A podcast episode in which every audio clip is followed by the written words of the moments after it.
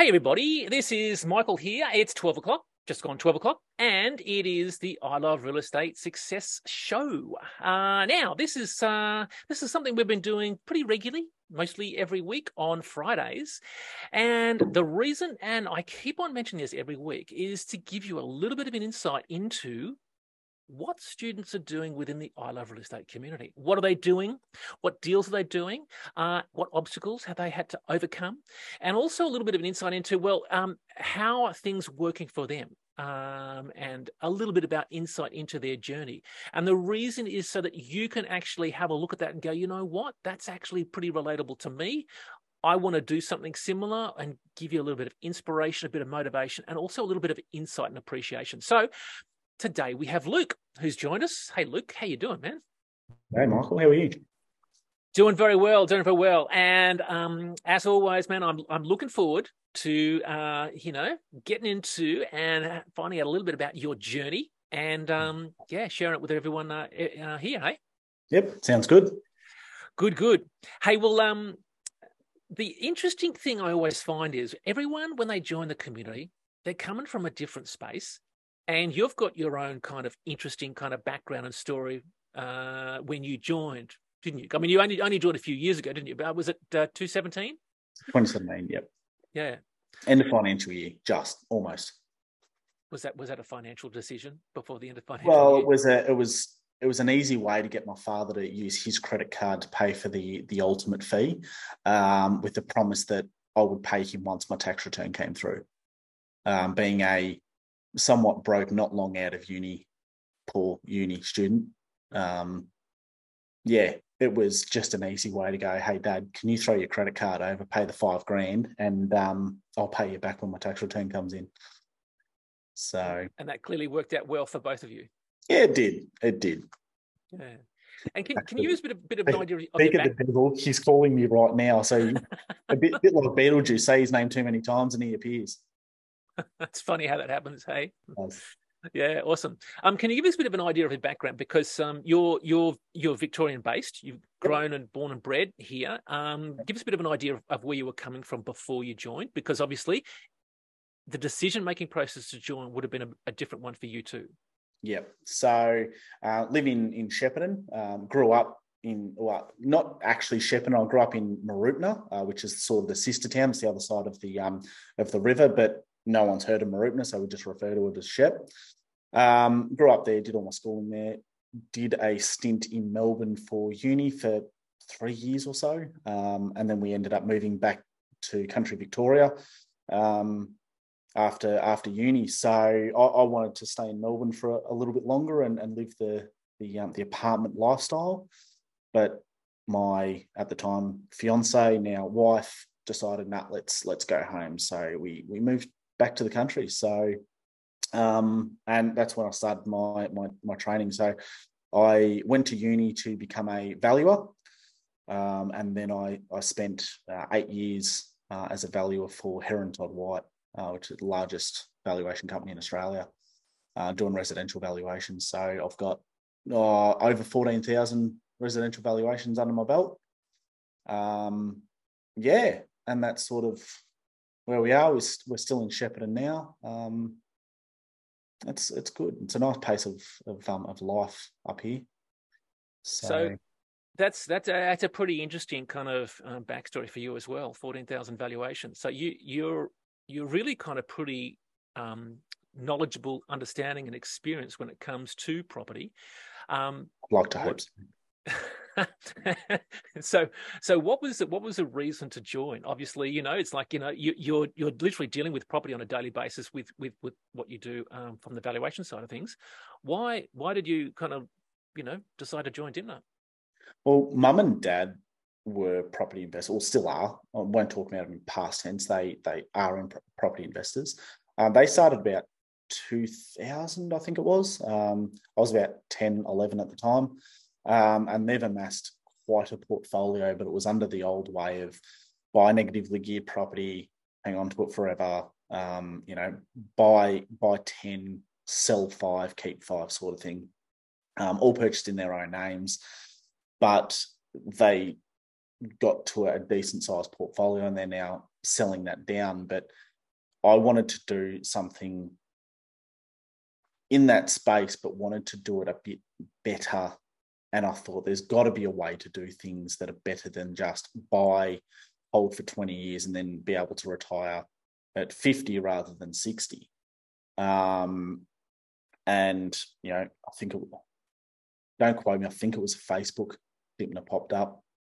Thought oh, I'll do some do some scratching, and I'm, I'm quite I'm skeptical about a lot of this sort, sort of stuff because I know there's a lot of sharks out there and things like that. So I did a lot of research and, and stuff like that, and then went along to the one dayer. And um, even my father was, well, when we went down to the one dayer, mum made dad promise that I wouldn't buy anything. And then when we came back, mum said, you know, did he buy anything? And dad said, well, technically, no. And what are you talking about? And dad's like, I paid for it. And he said, if he had known this sort of stuff just from the one day back when they started, it would be very, very different to where they are now. So, wow, hey, interesting. What what an interesting kind of yeah thing. A nice way, a nice way to join, especially coming, you know, with with your family. Yes. So, um, what was it like for you, like when you were young and they were kind of getting into property? Did you get into it at all? I hated it. Um, so my my Saturdays when you know mates are at Auskick and stuff. Mind you, I was never into into footy. I'm a hockey player, um, but you know mates are at, at footy and things like that. I was going to open homes and, and auctions. Um, you know, school holidays, mates are, are, going, you know, going to the beach, going to Queensland, doing doing stuff like that.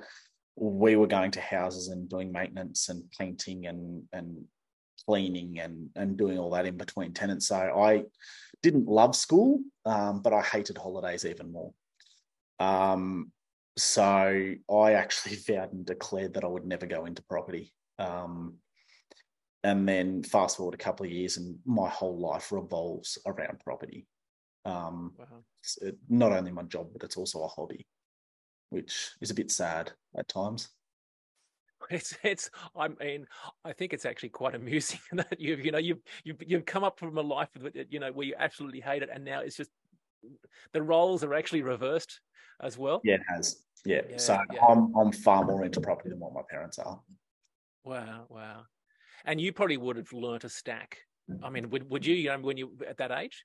Yeah, like I was I was a, a 10, 11 year old that knew what a, a loan to value ratio was, knew what a line of credit was, even though they're not really used that much anymore. But um, you know, all all these sorts of things, negative and positive gearing, you name it, I knew what they were. Um, which is weird as a as a 10, 11 year old. And then, you know, we'd, we'd go on on car trips and stuff. And, and I'd sit there and I'd start talking to dad about property concepts and stuff like that. Nothing nothing groundbreaking, but it was more getting my little brain around things rather than pushing boundaries. Mm-hmm. But see, the good thing was my parents have always been quite open about finances.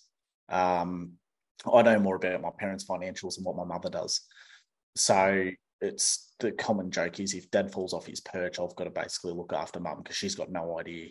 Um, and I suppose to a point, ignorance is bliss, but that the concept of money's never been really taboo in our in our household, and I know with a lot of other families it is.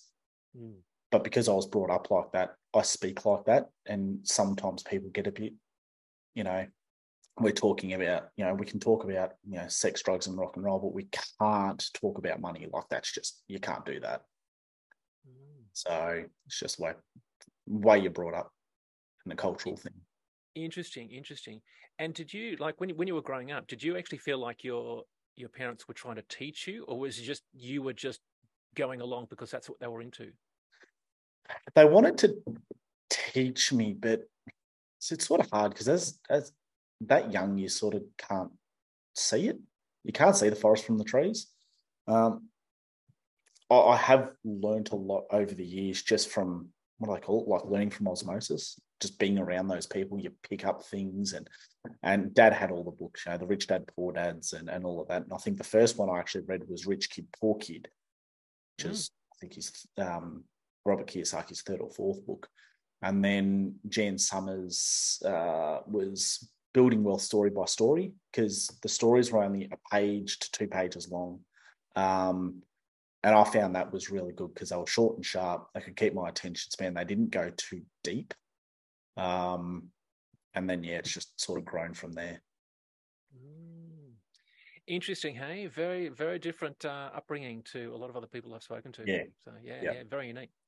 So, um, so Luke, how did how did things change for you? Like when when you got into the training, what was the things that you know kind of changed when, and what did you get into when you first started?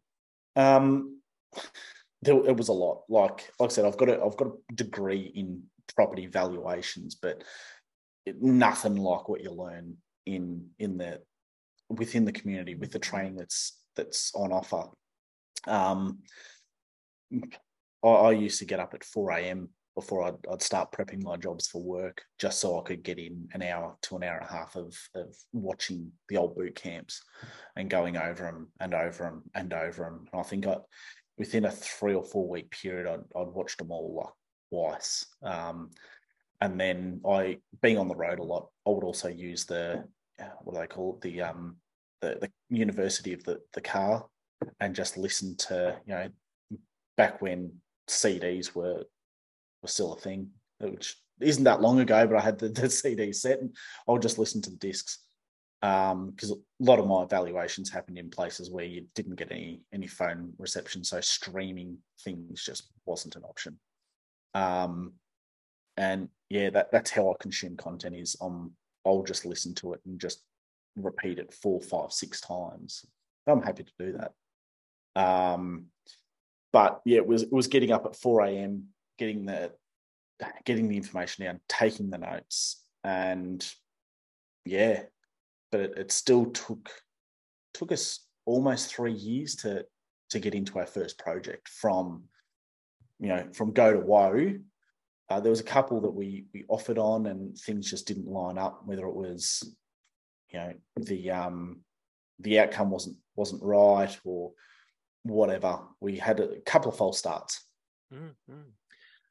Interesting. So you've really kind of delved into the education full on, and especially like that's pretty dedicated. 4 a.m. getting in an hour or an hour and a half, you know, before training, and then you know, yep, using your um your car as your as your office space to you know, and and, and your training as well. Um, interesting. And I the I've got to say, this is the one of the things that I see again and again and again, especially with um, those students who've gone out and and obviously they're doing well, is that the education is paramount. It's just getting in, dive in, delve into the information, and just go through. Treat it like TAFE, treat it like uni, whatever it is. But it's wanting to absorb as much as much as you can, and um, and obviously it uh, it paid off. Might, might have been a little bit longer than what you thought, but hey, you know what? You're, I'd like to, I'd like to say that I, I, was I'd listened to it five and six times, you know, because I wanted to really bet it down. But for my holy brain, it's five or six times to to because I'm I normally listen to things while I'm doing things, so I'm only a quarter listening. Um, but for me, it's either I quarter listen while I do something, or I listen to music or or some you know a podcast or an audio book. Like, do, uh, do I try and use that time to be doubly productive or not? Mm, yeah. Um, and that's yeah that's sort of where i landed was let's let's be a little bit doubly productive. Yeah yeah no no no. And look and it does work. Um i actually spoke to another chap in melbourne and he was like um with his work he had the ability to be able to listen to things. He went through Dymphna's youtube channel the i love list that youtube channel listened to everything every interview every story everything that was up there. And then he just called up knowledge source and said hey guys i want to join and they're like, but we don't even have you in our system. and he's like, no, no, listen to everything. Don't, don't need to ask how much is it. I just want to join. And it was, but it was from that repetitiveness of of just yeah, yep. doing that day in day out, day in day out. Yeah, awesome. And obviously, as uh, and Nemesis mentioned, very determined and very disciplined as well. Depends who you ask. Obsessive, maybe. Obsessive. Well, you know, it's. I'm sure there's a variation of that point of view as well. Um, so look, let's get into so now. What um, uh, when it comes to the training, was there something that really kind of impacted you? Like, oh, that's what I need to know because this I think would be really a little bit unique for you coming from such an experienced kind of background? It was more just the level, like the broadness of opportunities in, like just in residential. Um, like it's something that you know people know that there's Airbnbs out there, mm. but I always saw an Airbnb as you know it's a it's someone who's got the the beach house or the city apartment or something they they use as a, an occasional weekender, and they'll they'll put it on Airbnb for a little bit to to make some money to pay the the rates and the insurance and and maybe a bit of the mortgage and, and whatever. I didn't see it as a strategy. Then you sort of start going into the training, and Airbnb is an actual strategy, and there's people doing phenomenally well doing just Airbnb. Um, something as simple as that to me wasn't even a concept. It was buy a house or buy a block of units or a unit, um, maybe tart it up, not do anything too major, you know, cosmetic reno and rent it out. And then in 10 to 15 years' time, probably tart it up again and rent it out. Um, not looking at stacking strategies and and things like that. It wasn't wasn't on my radar. And it wasn't that I didn't know that it was possible, but you can't sometimes you just can't see the forest from the tree. Something that's mm. simple, you just need someone else to point it out to you. And then you go, oh, actually, yeah, you're right. I could do that. And I don't know why I didn't think of that myself. So, and that that for me was that big light bulb was there is more out there than just buying, you know, a residential house or a commercial property and just renting it out week by mm. week. Mm.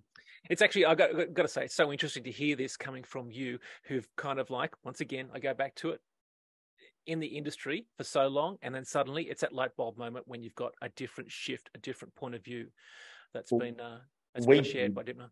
We did a subject at uni called property investment, and it was looking at uh, using discounted cash flows, which you would use when you're valuing high, like big assets like a Westfield shopping centre.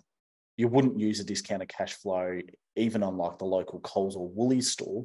You'd be doing it on the whole facility of 30 shops plus that you know I, have never once used it as a valuer a, a, discounted cash flow so that was the the investment side was more that high level retail almost your in, um, super fund in you know valuation investment um, didn't touch anything on this you know, wow. talk about trust, didn't talk about anything like that.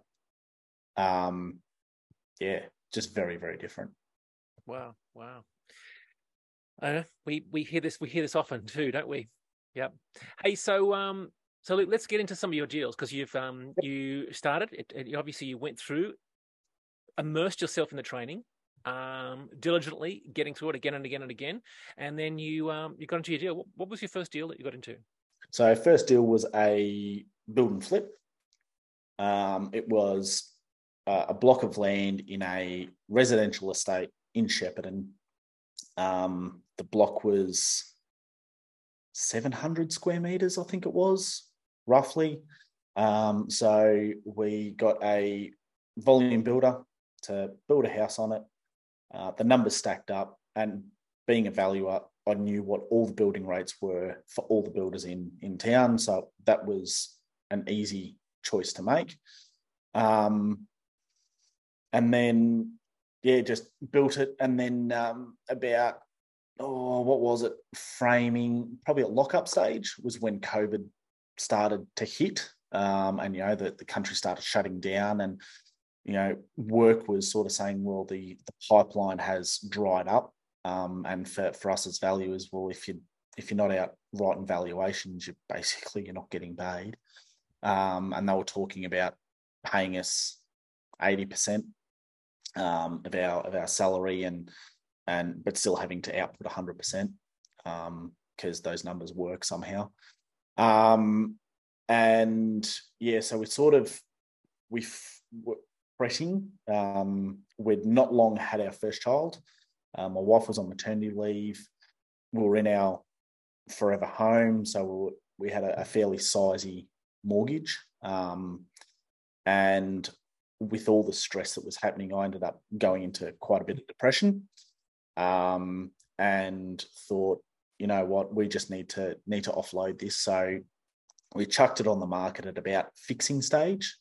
Um, and I said to the agent, look, if they want to take it without landscaping, they can take it without landscaping and it will be this price.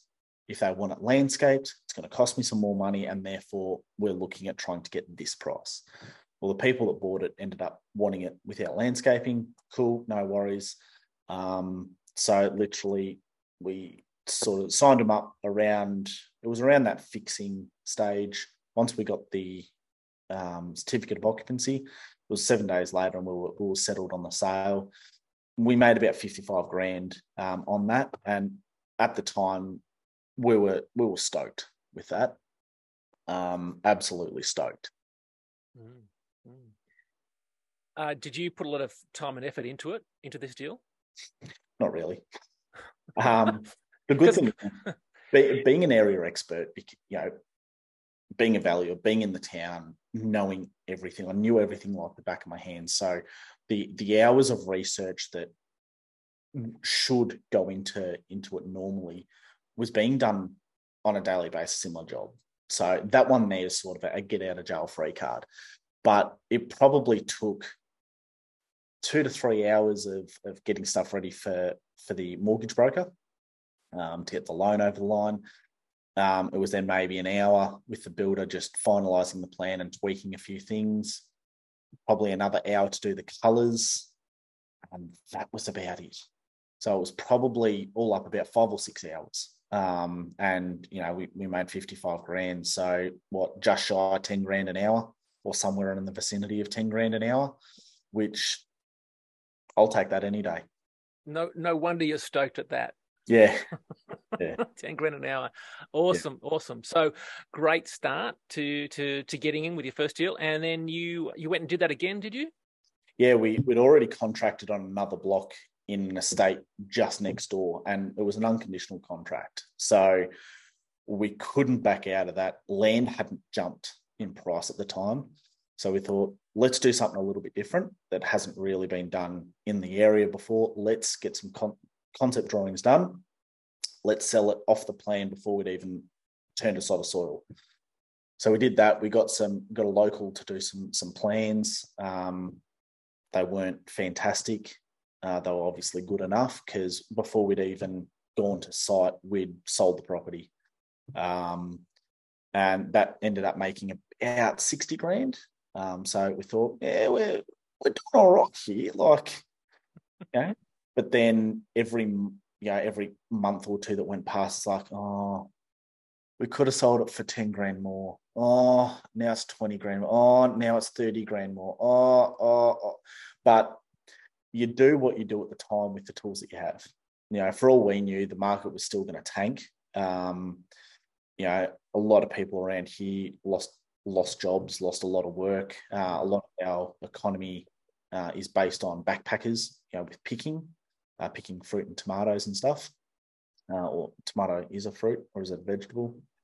That's from you talk to. Yep. That's that's for a, a, few beers in, I think. Um, but yeah, we sort of thought, nah, let's just let's get get the the runs on the board. You know, one in the hands worth two in the bush. Well, it probably needed to be one in the hand worth three in the bush because we probably could have sold that for about three uh, and made probably three times more profit than what we did. Wow, wow yeah, yeah. But hindsight's a beautiful thing, um, and you just do what you do at the time. Yep, yep, indeed, indeed. Yep, okay. And and I suppose you've got to remember as well um, that uh, Victoria was going through a bit of a tough time during COVID. It was bad. It was it was not it was not the nicest kind of um, vibe in the state. A lot of things were shut down. A lot of things, you know, um, obviously it was bad everywhere, but but Victoria was, um, yeah, they did have some pretty stringent kind of shutdown laws in it, and it did uh, it did hit a lot of, um, especially small businesses, pretty hard, really hard actually. Yeah. So yeah, yeah. So it's a it, yeah. Hindsight, yeah, you can see it see it back, but at the time, yeah, tough decision. So yeah. 100%. Uh, now, so are you are you getting into a bit of a cookie cutter with this one, Luke? Because it seems yeah. like you've, you've, you've got a bit of a bit of a on, on a roll, yeah. Yeah, we're, we're getting we're, we were getting better, um, but even with with the builder, we ended up bedding down um, a plan. It wasn't that build; it was about build four. We found the plan, um, but like our color selection went from an hour down to I can do a whole house now in 12 minutes. Um, that's my record. And that's all the finishes, all the colors, everything. Um, makes things easy. Yeah, absolutely. absolutely. So it becomes no longer 10 grand an hour. It's now t- 10 grand for 12 minutes. so, but yeah, no, it's, it was getting better. Um, and the good thing was at the time here in town, your finished product was worth, you know, straight away without any sort of market movement was worth that 50 to 60 grand more than what it costs um, with that particular builder. Um, and then once COVID started heating up, that was blown way out of the water. Mm-hmm. So, um, so with the next deal, that was pretty much the same um, and yep. with uh, and but you did you get a bit more profit for that one? Yeah. So what we did is instead of selling it at the front end, we waited until it was done. Then we got the photos taken. Then we we marketed and sold it, um, and it ended up being 160 grand profit off that one there. So it was and look, it was in the same estate as the, the one previously that we made 60 grand on. It was just the difference in timing, and that was literally the COVID growth. The build contract did go up, I think it was by about 15,000 because it was a, it was a, a lit, no, no, it was a bit more than that. I think it was, might have been 20 because it was a slightly bigger house and we'd spec it up a little bit better um, in the hope to try and and and as it was at the time, we, we set the record for the estate because it was still a fairly new estate. But we built a really good product, and once it was done, people just said, you know, this is a really nice house. You know, this is something, and we even sort of looked at it. Myself and my wife looked at each other and said, you know, wouldn't mind moving into this. It's it's not too bad. Um, and yeah, it was, like I said, we ended up selling that and made about 160 um, that was after that's after GST, um, but before tax. Wow, yeah, yeah, yeah, nice, nice one, and also like um, the value of completing completing the whole cycle and um and and, and with the finished product. Yeah, yeah. Yep. Um, what comes next? Well, a little penny drop that um, you know I was listening to a to a a, um, a recording and, and, sort of said, well, if you can do your own projects, you can be joint venturing, and I'll literally stop the recording, and then you know put together some some proposals for for JVs, and went from doing sort of one at a time to managing four at a time. Um, so went went to the the community with um, a JV proposal and, and ended up picking up one. Um, so that was that was really good. That one was in Kialla, which is sort of Shepparton South. Uh, it's Melbourne side of, of Shepparton. Um, picked up a 900 square meter block for 139, I think it was, or 129.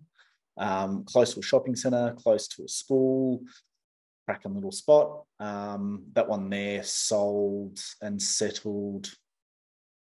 I think it was about October last year.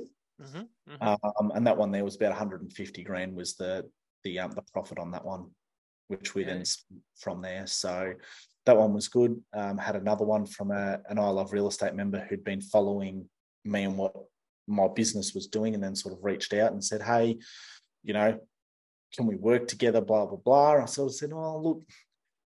The boat's sort of gone because the blocks that we were paying 100 and 54 and now 210.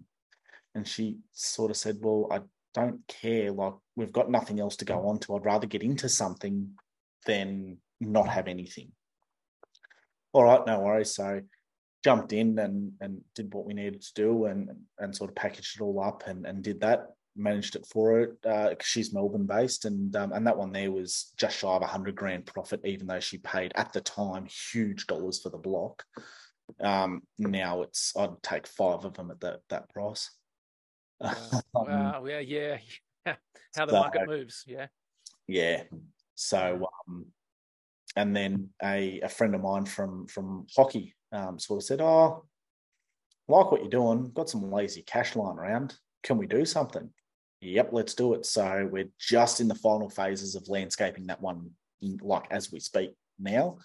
Um, I was there doing the irrigation this morning, um, and that one there will probably be about 150, 160 grand profit on that one too. But they're going awesome. to keep that one, so it'll be up to the the valuer to determine what our um what our margin is. And obviously, you get in a different valuer to yourself. Yeah, I, am not working for for the big boys anymore. I've I've stepped away. I only do private stuff for family law and, and things like that now, and capital gains tax um, yep. things like that. But you can sweet talk the value sometimes. So interesting, interesting, good, good. Hey, well, um, uh, now uh, is that it? Do you have anything else? No. no. Well, we we loaded up on on blocks of land before everything, especially with the, the building price boom, to basically go, let's just keep joint venturing, let's keep joint venturing. Well, with the amount that land has gone up, we sort of thought, nah, you know what? Let's just flip the blocks.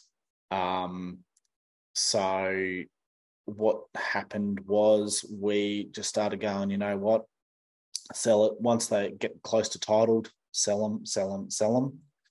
Um, and we're sort of making about a hundred grand off a block. Uh, there was some that we made 40 to 50 off. Um, and we're only holding those for about seven days. So we're buy, like we're on selling them before we settle on them. Uh, wow, we settle on them seven days after titles. We're then on selling them seven days later. Um, so yes, there's you know yes we've got to pay stamp duty and, and all of that, but it's a cost of doing business. Um, it comes back to that velocity of money. You know we can make a hundred grand in seven days for about two hours worth of work. You know it's fifty fifty thousand dollars an hour, or it's about fifteen thousand dollars a day. Like Wow, it's, wow. it's about making that money work as as fast as possible. Yeah, um, this is this is a really interesting point, um, and I, I actually want to expand on this because this is this is a really fascinating concept, uh, and I and I think that it, it's sometimes a little bit difficult to wrap your head around. And um, you you have a term that you call the the velocity of money, is that right? We were talking a bit earlier, and, and, and I just I really want you to kind of right right now. I think is probably the perfect time to to probably just kind of like expand on what you've just mentioned because um, it's a fascinating concept, and you're with the speed at which you are turning these around, um, and the amount of time and effort you're putting into them. Um, yeah, dollars dollars to hour is phenomenal. So can you expand on that on on the on this concept of Yep. I think it's it's what you call, isn't it, the, the velocity of money. I, will I'll take credit for the term, but I did hear it somewhere. I, I can't think of where I heard it um, to to to reference that person, but the view is if you can. If I said to someone, "Hey, do you want to make a hundred thousand uh, dollars?" and it's going to take you a hundred hours worth of work, or do you want to make $50,000 and it's going to take you 10 hours of work? Most people will go, oh, I'll take the 100,000 because it's, it's, it's more, it's a bigger number. It's like, but what about that 50,000 for 10 hours? Well, it's, it's 10% of the time, but it's only half the money. So could you then use that other 90 hours to find another one or another two or another three or four projects that you can make 50 grand off each one and go, well, instead of making 50, I've actually made 150 or 200 or 250 in the same amount of time that I could have made the first 100? Maybe. Or do you look at it and go, 50 grand, that's not a bad payday for stuff or work. If I do one of those a year, I'm happy with that. Even better. Like it's it's about making that money work faster than you can make your money work hard, but it's about making it work fast. Mm. So, and and I I'm trying more and more to fine fine tune everything so it's less hours working and more hours enjoying. Um, but it, normally, what happens is if you go to work and you're working five five days a week and you're making 100 grand as soon as you go down to four days a week you'll drop from 100 to 80 so you've got more enjoyment time but you're also losing a little bit on the on the money time. So you probably can't enjoy as much as you wanted to. Well i want to drop this and still have this or even increase the enjoyment level. So that's that's my goal in life. Mm-hmm. it it really kind of comes back to how much you value your time. Because if you're going to spend like you mentioned 100 hours that's 100 hours of your time that you have to find from somewhere to invest in or it's 10 hours of your time that you have to find in order to invest in so it's like how much is your time worth and all you're saying is your time is worth a whole lot more than because you know, I found a way to do it for for yeah. some people out there. hundred hours for a hundred grand is awesome because that's that's a thousand dollars an hour um, and it, that could be 10 20 30 times more than what they're making currently. So they go hell yes sign me up for a, for a thousand dollars an hour. That's cool. Um, i've just found a way to, to make more than that quicker. And and that's not a not a brag. It's i just i want to work less and enjoy more. Yeah absolutely. Absolutely. Phenomenal phenomenal. Um Luke, that's that that's kind of where you're at right now, isn't it? You've you've you've done all those the, the the deals, the six deals we went through. Now you're doing this this flip strategy as well. That's working exceptionally well um, from a return point of view. Um, look, from where you're at, and also your history and your understanding and being involved with property for such a long time, it's kind of like, it's, I'm, I'm, sure someone will probably say, you know what, oh, that must be easy for you because you know it's always easy for everyone else. I know, I know. Um, so is there is there something that you've run into, like a like a problem or an issue or something, and it's like, oh, you know what? How how did you overcome it? What was what you know, like an obstacle? And you give us give us a viewpoint of, you know, what slowed you down? What stopped you? What's something that's kind of maybe um, hasn't gone to plan? Yeah, just before I go on to that though, sometimes people go, "Oh, it's, it's easy" and stuff like that. Sometimes though, it being harder and coming from nothing or having no other way out is actually better because you've got to work it, you know, you've got to make it work. Otherwise, there is nothing else. When it's easy, it's like, yeah, but if it doesn't work, I can go back to my cushy job tomorrow. So there's two ways to look at it. Yeah, it's it's it's easy when you know you might be in a, in a well-paying job or or have a family with money or, or whatever, and it's easy. But then the next person who's come out of divorce and you know, a single mom with two kids and has put the last five thousand dollars into you know the ultimate course is sometimes that is actually a better outcome because they will get the results because they have to get the results. It's basically a life or death. Mm. Um, so yeah, it's something that people always say, "Oh, you're lucky." Yeah, you make your own luck.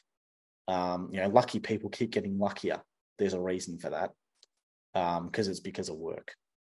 But yep. my personal demons were the fact that I was too conservative.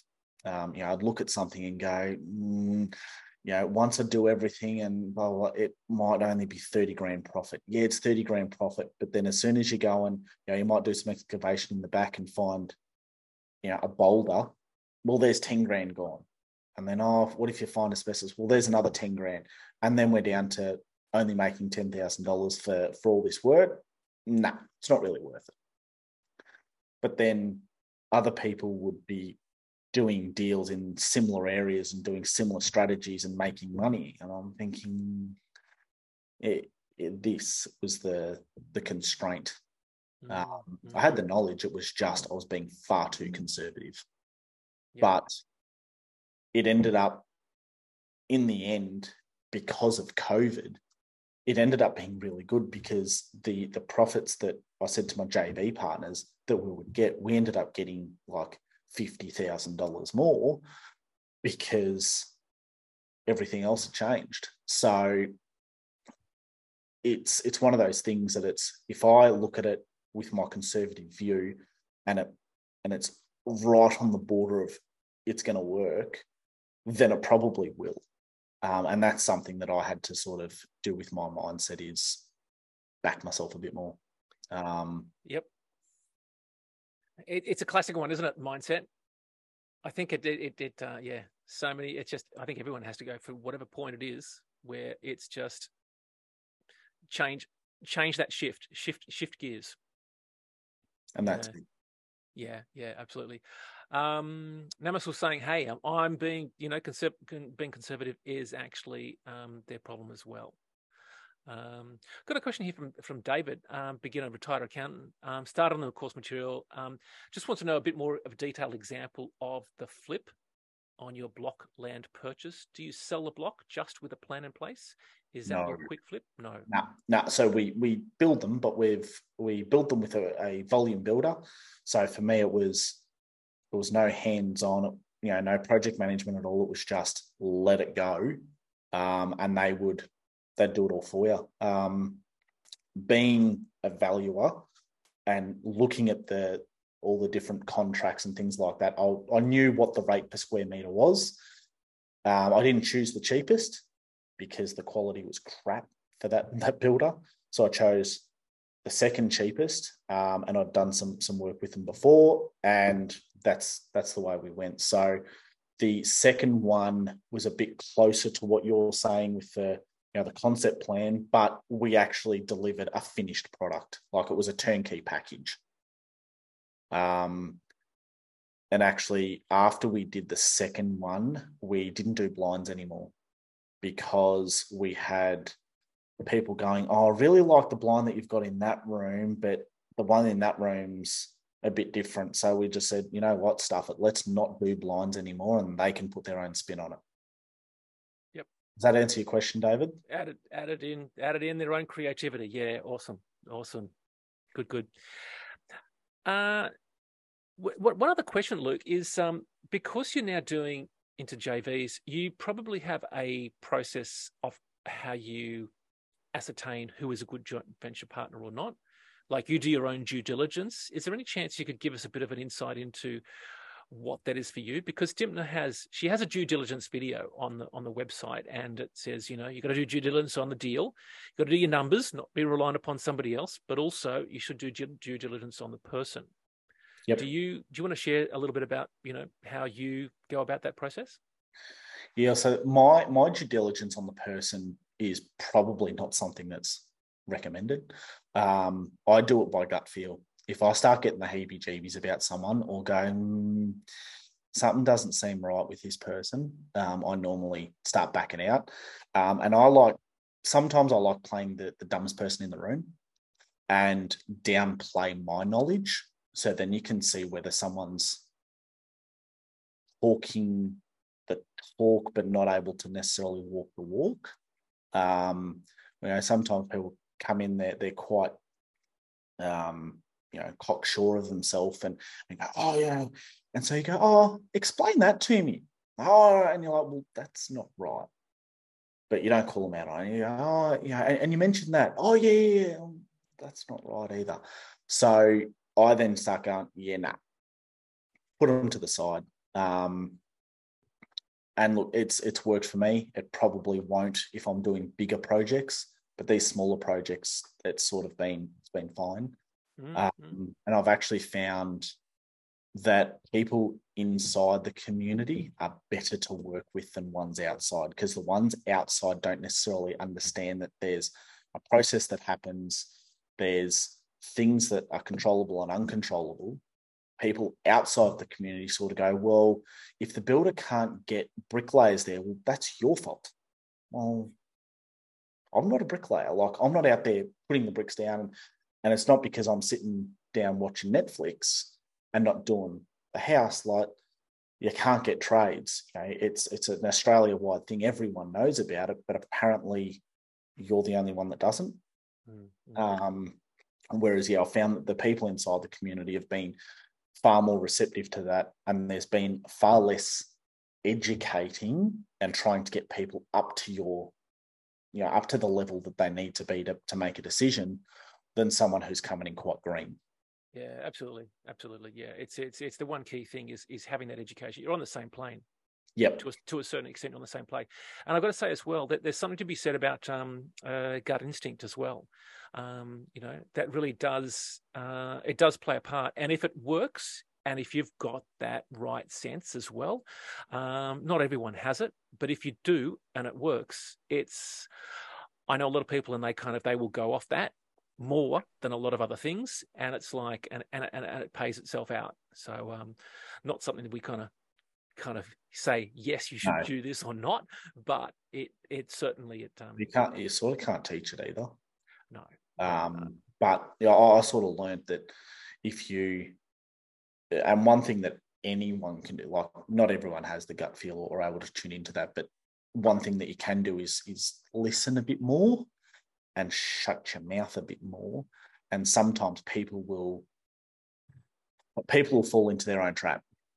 Um you know and whether it's whether it's malicious or or just being ill informed that will then allow you to make decisions from there. Yeah yeah. And the other thing that um, we've got to say as well is that you're, you're coming from a very educated background you know in regards to what you need and what you want. And so it's a it's it's it's quite a bit uh, unique to you like you mentioned. So yep. yeah awesome awesome. Um hey luke so so is your life different now to when you first joined? Very much so. Um, so when I first joined, I was working big hours um, for Heron Todd White. Was earning good dollars um, in the what was I there eight years. In the eight years that I was there, my, my salary went from about fifty, I think it was fifty grand when I was straight out of uni, and I finished on one hundred and seventy three. So it was you know about a fifteen eighteen thousand dollar pay rise literally every year because you were just able to yeah you got more efficient. It was like a cookie cutter. You, you're able to get more jobs out and therefore valuers are, are paid on on bonus structure. The more valuations they do the more they get paid. So you're able to pump out more work. But now i've got a lot more time.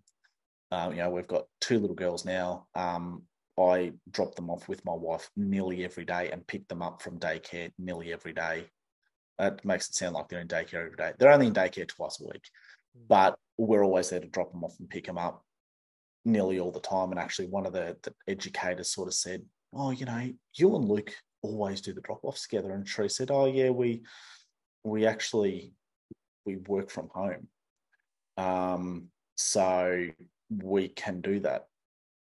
So yeah, it's it's great. Um,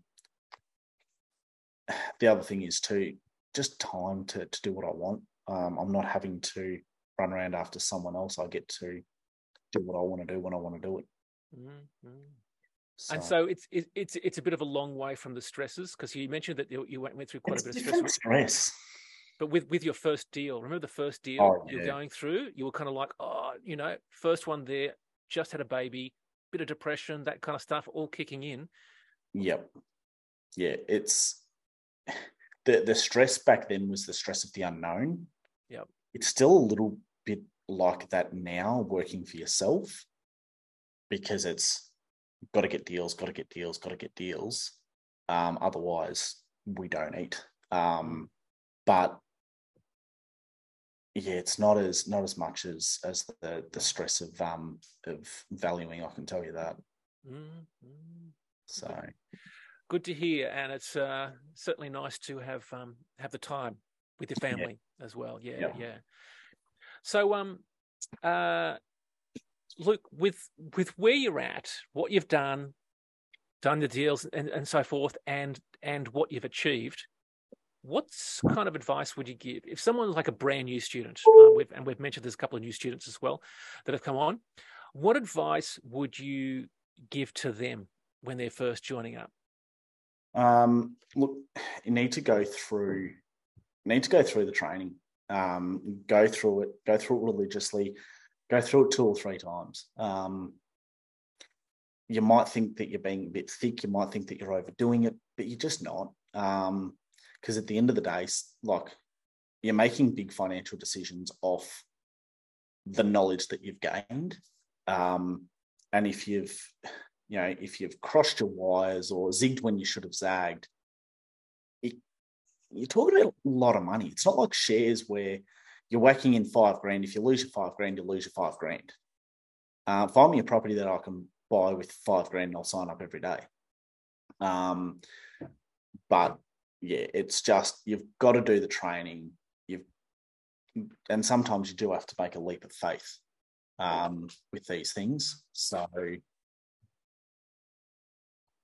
it's yeah, trust trust what you can do. Um, mm. Mm. Is what it is.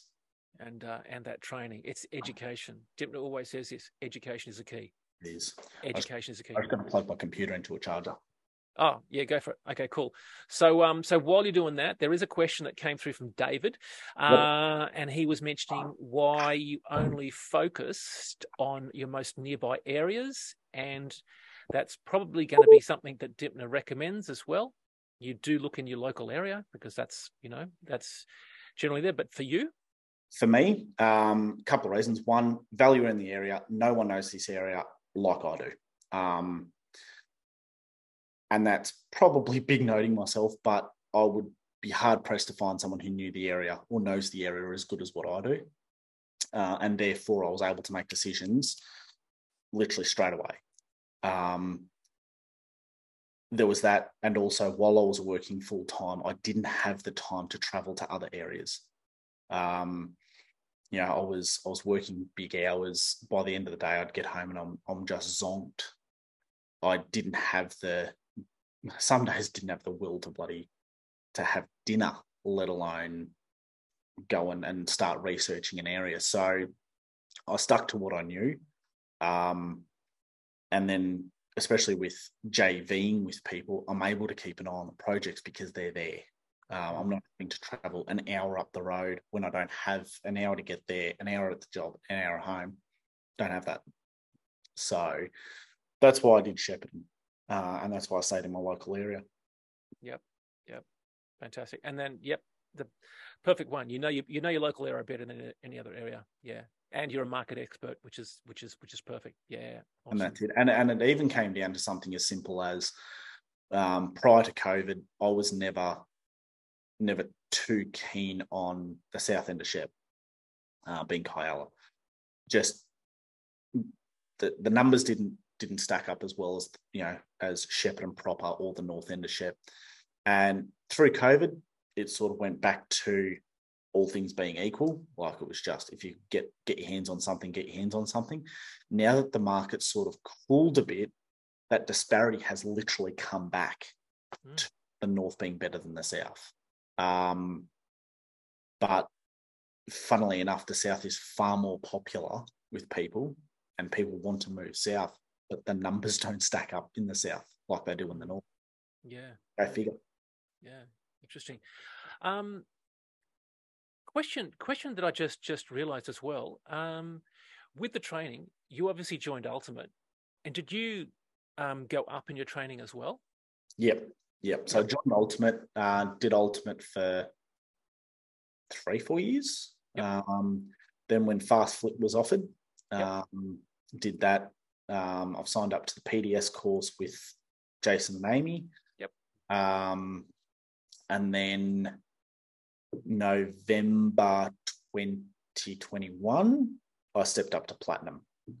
Got it. Okay. Um, and then I've I've done one full year in platinum, and now I'm on my second run through. Awesome, awesome. So basically, education. You you've clearly understood the value of education after the first couple of years. It's like, yep, I need to need to kind of go further. Yeah the way I look at it is, um, and shout out to Narelle here, that if I can find something and Narelle can help me tweak it to be that little bit better, Platinum will pay for itself on that deal. Yeah. Um, and then if that's something that I can then replicate time and time again, well, then it's going to pay for itself forever.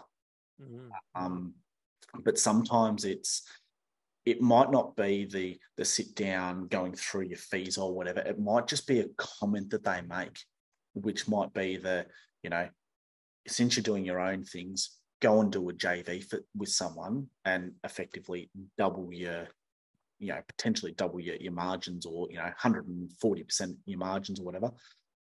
And that might be the, the nugget of gold that you need at the time and you hear it then. You could have heard it 57 other times but you weren't in the right frame of mind. You hear it then and then off we go. Mm-hmm. so yeah it's been it's been fantastic awesome awesome is there anything else that you want to say from a platinum point of view of of what it delivers a lot um it's there's a lot uh, but for me I find like the national conferences are fantastic. Um, the networking and immersing yourself amongst like-minded people for three days. Um, well, two days initially, and then three days after you do the first twelve months is just fantastic. And some of the conversations you get to have with people, you know, I, I look look at it and go, two years ago, I never thought I would be having conversations with someone about, you know, that person's rooming house that they're they're building, and then someone else who's building um, apartments and selling them out time and time again. And you just go, like, wow, like that's impressive, and just being able to have that person's attention, and and not even trying to get something out of them, but just talking to them because you pick up a little bit from here and a little bit from there, and and you go from there. But yeah, some of the people you meet are just awesome, just mm. phenomenal. And they're usually the most unassuming person as well. They're, they're, the quiet one in the room, or, or you know, the one that's I don't know, drinking some hipster tea or, or something like that. And you just and, and you sort of look at them and go, oh, oh yeah, no worries. And then you, you get talking to them, they're like, oh, I've done this. And Like you can't judge a book by its cover and that's one good thing that I found with Platinum is the the books with sometimes the the most unassuming covers are the most impressive books. Yeah, yeah, yeah, yeah. It's uh, it's uh, it's fascinating. Been been involved with and and it's it's very much like that. Yes, yeah, and mm. obviously it would be awesome working with Narelle here in, in yeah, Narelle's awesome. Yeah, yeah, get along really well with Narelle, um, and like her knowledge is just phenomenal. Um, like I thought I was well versed in property, and she just blows my mind what she knows. Wow. wow. Um, and yeah, she she's been fantastic. Uh, unfortunately, the first twelve months, I sort of lined everything up, and I hadn't done anything. And you know, a few people have sort of gone, "Oh, has it been worth your money doing platinum, even though you didn't do anything?" It's like, yeah, because it now set me up for the second year, and I've got some pretty big things happening this year that I've already lined up. And Narelle has given me the confidence for this. So, and and even just a sounding board of, oh, I think I'm doing, uh, think of, um, no, got my words tangled. I'm thinking of doing it this way just because of X, Y, and Z, which I don't normally do. And she goes, yeah, no, nah, that's, that's what I would be doing. So cool. And it's just that extra, extra confidence boost to sometimes take that leap of faith. Awesome. Awesome. Fantastic. Oh, great to hear. So, um, Luke, what would you tell others about the I Love Real Estate community? Uh, I tell a lot of people about it um, and what it offers and, and things like that. A lot of people I find are just a bit hesitant to outlaying money for education because you can get it off YouTube or you can get it off the internet somewhere. Um, but you know, you can do, also do your own dentistry, but you don't. Um, so there, there's one one mate of mine that I've been talking to him about it for a long time, and he's joined and also now joined me in platinum. Um, he starts in a in a couple of months, so he's he's a great resource now to have that it's good to have mates in the you know mates in the market but now i've got a mate you know i've got a mate who is in the market if that makes sense mm. like a mate that i had prior to i love real estate and now i'm bringing him in and and it's it's really good because we just sit there and we bounce concepts off off each other and if it's not through the the messenger group thread that we've got, it's phone calls, and I reckon I'll call him more than I've talked to my wife and my parents. Um, don't tell them that; they'll probably hear this and and laugh. But anyway, it is what it is.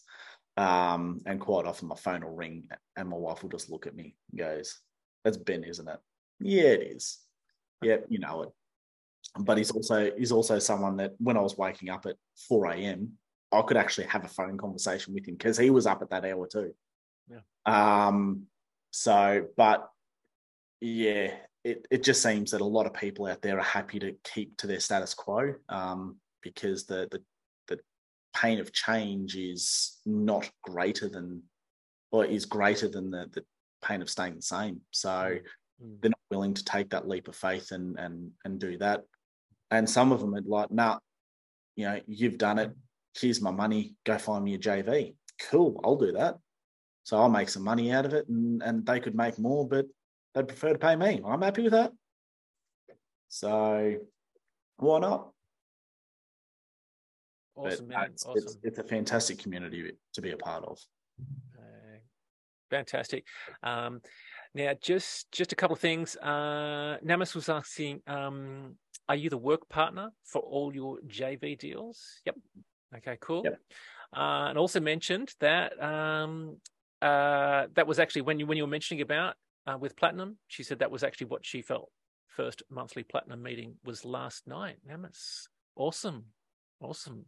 Welcome to the family.